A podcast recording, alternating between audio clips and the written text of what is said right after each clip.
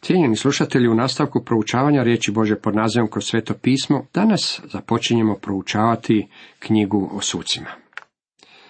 Odmah na početku dajemo uvod u knjigu o sucima. Knjiga o sucima dobila je svoj naslov po 12 muškaraca i jednoj ženi, koji su služili kao suci tijekom razdoblja od Jošujine smrti do Samuelovog vremena. Ova je knjiga bila napisana tijekom kraljevstva, sudeći prema izrazu koji se u njoj pojavljuje četiri puta. U to vrijeme u Izraelu nije bilo kralja. Moguće je da je knjigu napisao Samuel, međutim stvarni pisac je nepoznat. Svi suci sami po sebi bili su ograničeni u svojim sposobnostima. U stvari svaki je, čini se, imao nekakvu poremećaj ili hendikep koji nije bio prepreka, već je postao pozitivna značajka pod uplivom pozitivnog Božeg suverenstva. Niti jedan od njih nije bio narodni vođa koji se obraćao cijelome narodu, kao što su to činili Jošua ili Mojsije.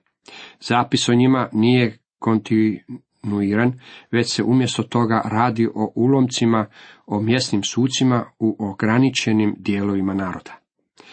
Tema knjige o sucima je padanje naroda u grijeh i čudo Bože milosti u obnavljanju tih istih ljudi. Nova Skofieldova referentna Biblija iznosi temu knjige o sucima kao poraz i izbavljenje. Naslov je neobičajeno prikladan. Postoji međutim još jedan aspekt kojeg ova knjiga naglašava. Razočarenje. Izraelovi sinovi ušli su u zemlju obećanja s velikim nadama i visokim iščekivanjima. Očekivali biste da će ovaj narod, koji je bio izbavljen iz Egipta, vođen pustinjom punih četrdeset godina i doveden u zemlju silnim očitovanjem Bože sile i vodstva, obdržavati visoki nivo življenja i pobjede kako u zemlji, tako i u osobnim životima svakog pojedinca iz naroda. To, međutim, nije bio slučaj. Strašno su razočarali na tom planu, te su pretrpjeli sramotni poraz za porazom. Knjiga o sucima je filozofija povijesti. U izrekama 14.34 čitamo Pravednost uzvisuje narod, a grijeh je sramota pucima. Kao prvo povijesno gledano zabilježena je povijest naroda od Jošujine smrti do Samuelovog vremena, koji je bio posljednji sudac i prvi prorok. Knjiga premoštava rascijep od Jošuje do nastanka kraljevstva u Izraelu. Nije bilo vođe koje bi zauzeo Jošujino mjesto na način na koji je on zauzeo Mojsijevo mjesto. Bilo je to vrijeme iskušavanja teokracije nakon što su ušli u obećanu zemlju. Drugo, moralno gledano radilo se o vremenu krajnjeg otpadanja naroda od Boga, jer su se okretali od Boga nevidljivog vođe, te se spuštali na niski nivo. U to vrijeme u Izraelu nije bilo kralja i svatko je radio po miloj volji. Trebalo je to biti područje cvatućeg napretka, međutim radilo se o mračnom razdoblju stalnih prokešaka i neuspjeha. Kotač Izraelove povijesti počinje sa narodom koji služi Bogu. Zatim narod poduzima stanovite korake prema dolje. Činili su zlo u Jahvinim očima i služili su balama. Vidite suci drugo poglavlje 11. redak. Zanemarili su gospodina i služili su balu i aštari. Gnjev gospodnji uskipio je protiv Izraela, te ih je on predao u ruke njihovim neprijateljima. Izrael je ušao u razdoblje ropstva i služenja drugima. Uskoro je Izrael u svome tužnom stanju i žalosti zavapio Bogu. Obratili su se Bogu i pokajali su se. Bog je čuo njihove molitve, te im je podizao suce kroz koje su bili izbavljeni. Zatim je narod ponovno služio Bogu. Uskoro se ponavljala ista priča.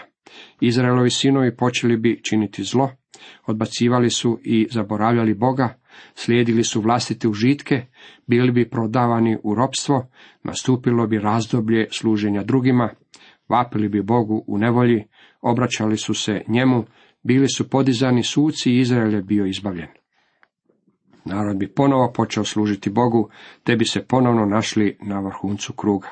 Dragi moji prijatelji, kotač povijesti samo se okreće i okreće. Taj kotač možete slijediti i kroz Bibliju, a on se okreće i dan danas. Stara izreka kaže povijest se ponavlja, apsolutno je istinita. Knjiga proroka Izaije započinje time što Bog iznosi filozofiju povijesti. Izaija ističe tri koraka koja su bila uzrok padova mnogim narodima. Kao prvo duhovno otpadanje, kao drugo moralna izopačenost i treće politička anarhija, što je i konačno stanje bilo kojeg naroda. Ovo su bili koraci uništenja mnogih naroda tijekom povijesti.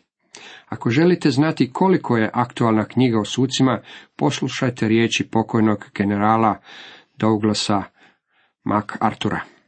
U ovome vremenu nakupljanja oluja, dok moralno raspadanje političke sile širi svoju rastuću infekciju, krajnje je neophodno da svaka duhovna sila bude mobilizirana na obranu i očuvanje vjerskog temelja na kojem je ovaj narod ukorijenjen.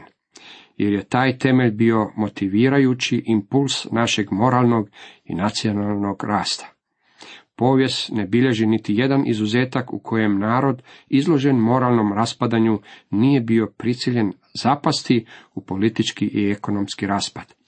Ili je došlo do suhovnog buđenja kako bi se nadvladao moralni pad, ili je došlo do progresivnog raspadanja koje je dovelo do nacionalne katastrofe. Cijenjeni slušatelji, toliko za uvod u knjigu sucima. U nastavku osvrćemo se na prvo i drugo poglavlje knjige o sucima. Tema prvom poglavlju glasi uvod u razdoblje sudaca. U prvome poglavlju spominje se devet od dvanaest plemena. U svome neuspjehu da izbore potpunu pobjedu u istjerivanju neprijatelja. Tri plemena koja se ne spominju su Ruben, Isakar i Gad. Mora se pretpostaviti da su i oni na jednaki način doživjeli neuspjeh. Svatko se pleme suočavalo sa određenim neprijateljem. Ni u kom trenutku nije cijeli narod bio uključen u ratovanje protiv bilo kojeg određenog neprijatelja. Slabost plemena očituje se već u trećem stihu, u kojem Juda poziva Šimuna da im pomogne u sređivanju situacije na njihovom području stanje Izraela nakon Jošujine smrti. U prvom redku prvog poglavlja knjige o sucima čitamo. Poslije smrti Jošujine upitaše Izraelci Jahvu. Tko će od nas prvi poći na Kanance da se protiv njih bori?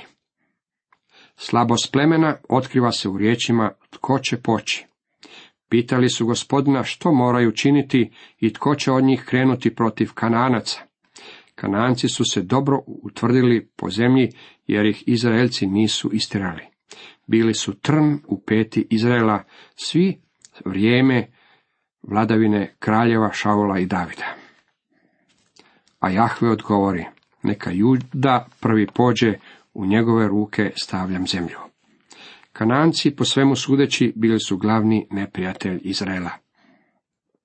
Tada Juda reče svome bratu Šimonu, Pođi sa mnom u zemlju koja mi je dosuđena u baštinu. Borit ćemo se protiv kananaca, a potom ću se ja uzate boriti na tvojoj zemlji. I Šimun ode s njim. Na prvi pogled ovo nam izgleda kao lijepi znak suradnje između Jude i Šimuna, koja je i postojala, međutim radilo se o znaku slabosti. Judino pleme nije trebalo tražiti pomoć za istjerivanje kananaca sa svoje baštine. Uz Božju pomoć morali su biti kadri sami istirati neprijatelja. Kao rezultat ove slabosti, Kananci nikada nisu u potpunosti bili istjerani iz zemlje. Ode Juda i Jahve im predade u ruke Kanance i Perižane i pobiše u Bezeku deset tisuća ljudi. Čovjek bi pomislio da će nakon ovog prvog koraka narod iz judinog plemena biti siguran da će im Bog predati njihovu baštinu u ruke. Poslije toga krenuše judini sinovi da se bore protiv kananaca koji su živjeli u Gorju, Negebu i u Šefeli. Onda Juda ode na kanance koji su živjeli u Hebronu. Hebronu bjaše nekoć ime Kirjat Arba i ondje potuče Šešaja, Ahimana i Talmaja. odatle krenu na stanovnike Debira, koji se nekoć zvao Kirjat Sefer. Grad Debir bio je kulturno središte Kananaca. Nazvali su ga grad knjiga. Pretpostavljam da je ondje bila knjižnica. Tada reče Kaleb, tko pokori i zauzme Kirjat Sefer, daću mu svoju kćer Aksu za ženu. Zauze ga Otnijel, sin Kenaza, mlađeg brata Kalebova, i Kaleb mu dade svoju kćer Aksu za ženu. Izrael je prvo osvojio planinski kraj, kojeg je najdulje držao. Brda u podnožju gorja, koja su ležala između gorskog kraja i morske obale, bila su poprište stalnih borbi između Izraelaca i Kananaca. Kada su se Izraelovi sinovi naselili u obećanoj zemlji, bili su izloženi utjecaju i kušnjama koje je donosila religija Kananaca. Radilo se o religiji koja je obespravljivala čovjeka tako da su se Izraelci brzo zapali u idolopoklonstvo i otpadništvo od živog i istinitog Boga. Onome tko zauzme ovaj grad, bila je obećana nagrada, a u ovome slučaju nagrada je bila Kalebova kćer Aksa. Gramatički gledano, Otnijel je mogao biti Kalebov nečak ili mlađi brat, međutim njegov brak sa Aksom također ga je klasificiralo i kao zeta. Kao sudac vjerojatno je bio izabran zbog svoje povezanosti sa Kalebom. Rodbinska protekcija bila je istaknuta čak i u ono doba. Da je bio zet Ivice Kovača, vjerojatno nikada ne bi bio postao sucem u Izraelu. Mnogi ljudi danas zauzimaju istaknuta mjesta u društvu, ali ne zbog svoje sposobnosti ili istaknutosti, već zbog svog rodbinskog veza ili spleta okolnosti. Napoleon je sebe nazivao čovjekom sudbine. Postao je istaknut zbog vremena u kojema se rodio. Da je živio u našem današnjem naraštaju, vjerojatno bi ostao nepoznat. Tako je bilo i s Ontinijelom. Devet od dvanaest Izraeljih plemena o kojima je riječ u ovome poglavlju spomenuta su zbog svojih promašaja. Već smo promotrili Judino i Šimunovo pleme. Sljedeća po redu su plemena Benjamina i Manašeja. Propusti i promašaji su bile značajke koje su karakterizirale svako Izraelovo pleme. U 21. redku prvog poglavlja čitamo a Benjaminovi sinovi ne uspješe otjerati Jebusejaca koji su živjeli u Jeruzalemu. I tako Jebusejci ostadoše u Jeruzalemu s Benjaminovim sinovima do dana današnjega. Do dana današnjega, znači do vremena u kojem je knjiga o sucima bila napisana. Manašaj nije osvojio Bećana i njegovih sela, ni Tanaka i njegovih sela nije potjerao ni stanovnika iz Dora i njegovih sela, ni stanovnika Ibleama i njegovih sela, ni stanovnika Megida i njegovih sela. Tako su Kananci ostali i živjeli u toj zemlji. Kad je Izrael ojačao, nametnuo je Kanancima tlaku, ali ih nije mogao otjerati. Ni Efraim nije otjerao Kananaca koji su živjeli u Gezeru, tako te su Kananci tu živjeli među njima. Zebulun nije otjerao stanovnika Kitrona ni stanovnika Nahalota. Tako su Kananci ostali usred Zebulunovih sinova, ali im bjaše nametnuta tlaka. Izvješće koje čitamo o svakom plemenu je sljedeće. Neuspjeh. Od 31. do 33. redka nastavlja. Ni Ašer nije otjerao stanovnika Akona, ni stanovnika Sidona, ni onih iz Mahalaba, Agziba, Helbe, Afika i Rehoba. Ašerovci su ostali tako među Kanancima, stanovnicima te zemlje, jer ih nisu otjerali. Naftali nije otjerao stanovnika Bet Šemeša i Bet Anata, nego je živio među Kanancima koji su nastavali tu zemlju, ali je stanovnicima Bet Šemeša i Bet Anata nametnuta tlaka. Dan je bio otjeran u brda. U 34. redku kaže, Amorejci su potisnuli danove sinove u goru i nisu ih puštali da ciđu u ravnicu. To je bila obećana zemlja.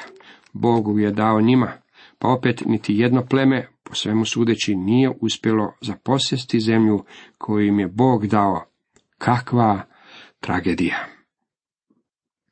U nastavku pogledajmo što se nalazi u drugom poglavlju knjige o sucima. Tema glasi Izraelovi sinovi prekoreni zbog neposluha. Od prvog do trećeg redka ovog drugog poglavlja čitamo. Anđeo Jahvin dođe iz Gilgala u Bakim i reče. Izveo sam vas iz Egipta i doveo vas u zemlju koju sam vam obećao, zakljevši se ocima vašim. Rekao sam, neću raskinuti saveza svog s vama do vijeka. A vi ne sklapajte saveza sa stanovnicima ove zemlje, nego rušite njihove žrtvenike. Ali vi niste poslušali moga glasa. Što ste učinili? Zato vam kažem, neću ih odagnati pred vama, nego oni će vas tlačiti i bogovi njihovi bit će vam zamkom. Ja vjerujem da je anđeo Jahvin, nitko drugi nego predutjelovljeni Krist. Bog se pojavio u obličju koje je narod mogao prepoznati vlastitim osjetilima. Iako je on uvijek udovoljavao potrebama svoga naroda, oni nisu bili poslušni njegovome glasu. Bio je to početak Izraelovog kotača povijesti. Stalno su ponavljali zamorni krug ostavljanja Boga, padanja u grijeh, služenja neprijatelju, vraćanju Bogu u pokajanju, Božeg izbavljenja putem podizanja sudaca i vraćanja u poslušnost Bogu. I nastavak kaže, Bog podiže suce. Tada im Jahve stade podizati suce, da ih izbavljaju iz ruku onih koji su ih pljačkali. Svaki put, kada bi narod dosegao samodno, Bog bi podizao suca da ih izbavi. Cijenjeni slušatelji, toliko za danas.